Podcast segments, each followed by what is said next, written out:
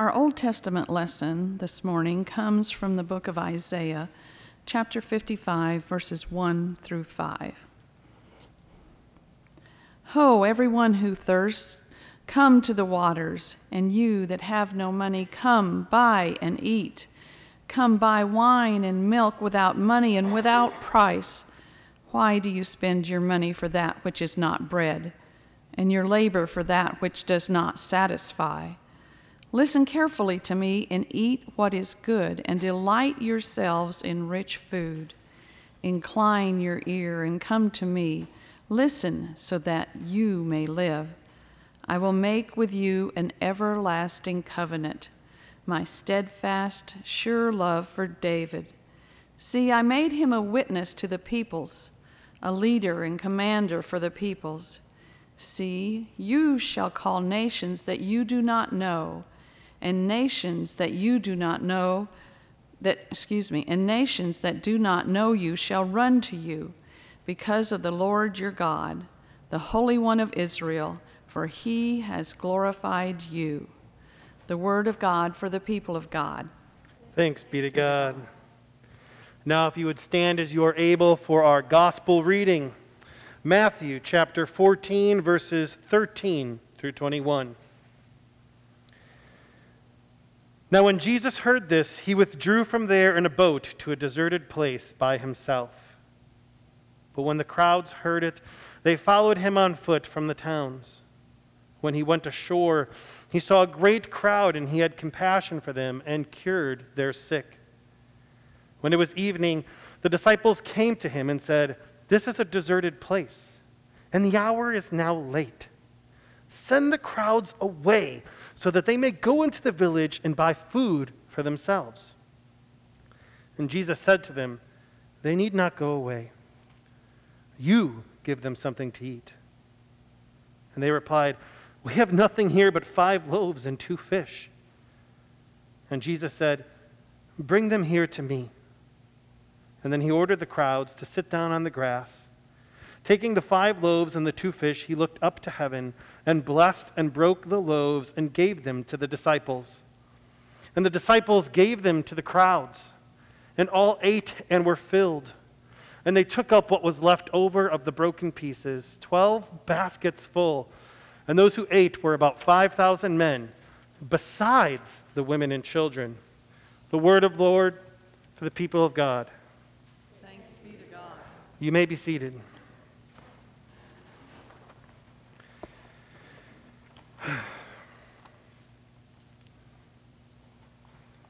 I would encourage you, and some of you through our own experiences, even through the sharing of our joys and concerns, um, to put yourselves into the sandals, the shoes of one of these people so long ago. I'm not talking about Jesus or the apostles or the disciples. I'm talking about one of these 5,000 people. Actually, probably closer to 10,000 when you consider the women and the children. They're hungry. They have been following Christ from here to there, from there to here, for who knows how long now. What we do know, though, is that Jesus needs a time to himself. And so he goes away to a deserted place. Now, this part is actually kind of important, even though it seems kind of like one of those throwaway things that we don't talk about. Because the Bible is making a clear distinction here. Or uh, not a clear distinction, but it's making a point.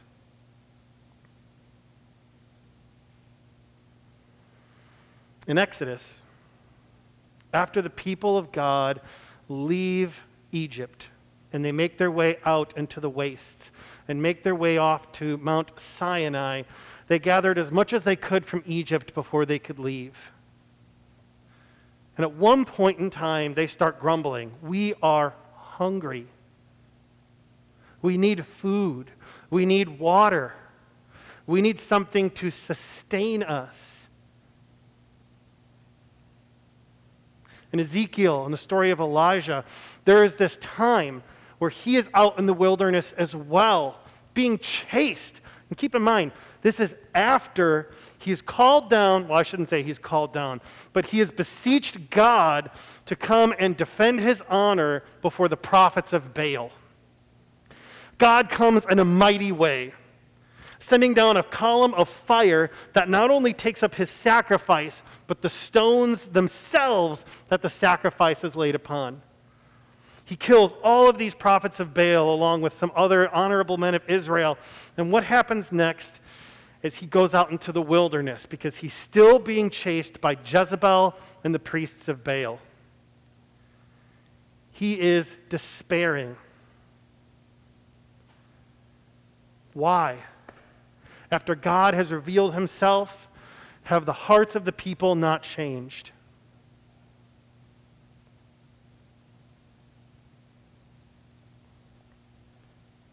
And he's hungry and he's thirsty. Let's go back to the feeding of the 5,000 in this deserted place. The apostles recommend that, hey, these people need to go off to the village and to go get their own food and to go get and eat. And Jesus provides for them there in the midst of the wilderness, provides for them food, provides for them bread and fish. In fact, while it's not in this particular iteration of the story, we know from another gospel account that the person who brings forward that food and that fish isn't one of the 5,000, but is rather one of the people that's not counted a child, bringing forward bread and fish that the Lord God Himself blesses and distributes to His apostles to give to His people. And a miracle happens in the middle of this deserted place. God feeds and sustains a multitude. In the story of Exodus, the people are hungry, the people are thirsty. In the story right before God sends manna, he brings forth water from a rock. God provides for his people. In the story of Elijah, when he is hungry, when his spirit is broken, when he is ready to give up, God sends an angel with food and drink to sustain his prophet and to grant him a promise of another one who will take his place to continue his work. We worship a God who sustains. We worship a God, though that we are in sin continues to bless us. Do we know the hearts of all the people that were there that day that came to worship God? Do we know the hearts of all of the Israelites who received manna and water and eventually quail from the Lord? We know that some of them grumbled we know that in the story of the apostles, that their immediate reaction is for these people to go take care of themselves. What we know beyond a shadow of a doubt is this that it is not through some action or something that these people did to earn this food, to earn this water, but it is because of God's providence and God's mercy and God's compassion upon his people that he will take care of them. Dare I say, it wasn't even because of their faith, but it was because of God's compassion. Because of who God is.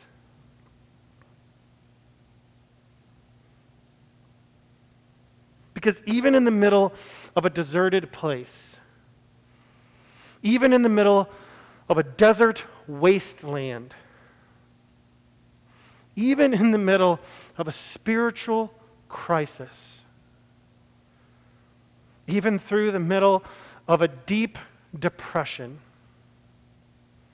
even through the middle of the darkness that you may be currently sitting in, even through the middle of hurricanes and COVID 19 and authoritarian regimes, God sees you. God cares for you.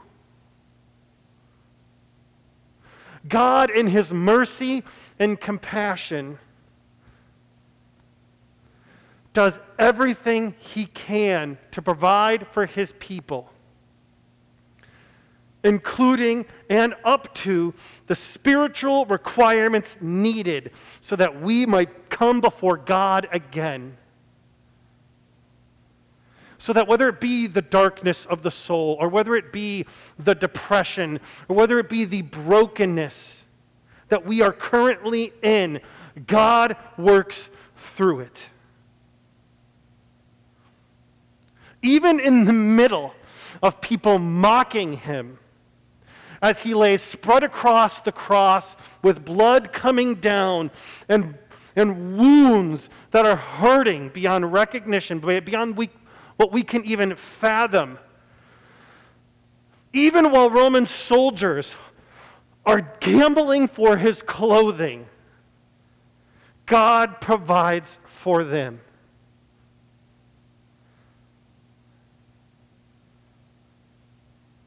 Brothers and sisters, know beyond a shadow of a doubt that the Lord provides for you in the darkness.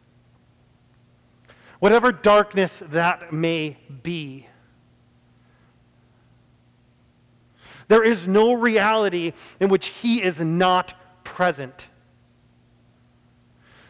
As it says in Romans chapter 8, neither height nor depth, nor brokenness, nor darkness, nor sword will separate us from the love of our Creator. And that is true in every instance. Those people that we were praying for, that we were crying out to God for in our sharing of our blessings and concerns, God sees them.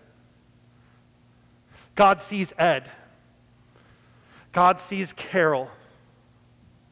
God sees Jim.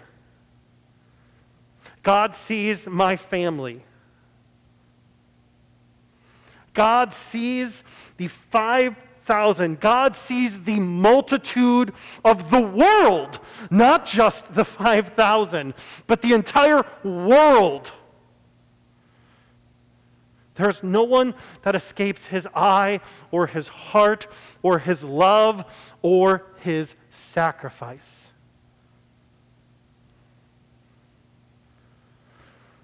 Brothers and sisters, if I can say one thing to you this day, it is this God is here. And that is true in this church. And that is true while you are in the car. And that is true when you are at home. And that is true wherever you find yourself to be. That is true in the darkness. That is true in the hurt. That is true in the pain. That is true in the depression. That is true when we are hungry and when we are thirsty. Matthew chapter 6. 5, my apologies. Blessed are those who are poor in spirit, for theirs is the kingdom of heaven. Blessed are those who mourn, for they will be comforted. Blessed are the meek, for they will inherit the earth. Blessed are those who hunger and thirst for righteousness, for they will be filled. Blessed are the merciful, for they will receive mercy. Blessed are the pure in heart, for they will see God. Blessed are the peacemakers, for they will be called children of God. Blessed are those who are persecuted for righteousness' sake, for theirs is the kingdom of heaven. Blessed are you when people revile you and persecute you and utter all kinds of evil against you falsely on my account. Rejoice and be glad, for your reward is great in heaven. For in the same way they persecuted the prophets who were before you. The Lord provides. The Lord is infinite in his compassion and his mercy. The Lord is here. Let us pray. Father God, we come before you and we thank you. We thank you for your provision. We thank you for feeding us in the midst of the wilderness.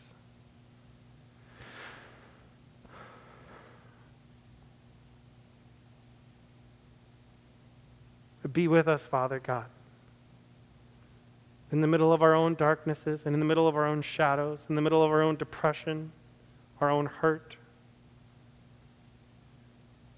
Remind us, God, that you are here, that you provide. Let us rest in you. Send us your Holy Spirit, O Father God and give us peace in the midst of the trial. And let us show the world. Let us show the world what we are so certain about, so that they too can know that there is hope in the darkness, to know that there is food when they are hungry, and to know that there is drink when there is thirst. In Jesus Christ's name we pray. Amen.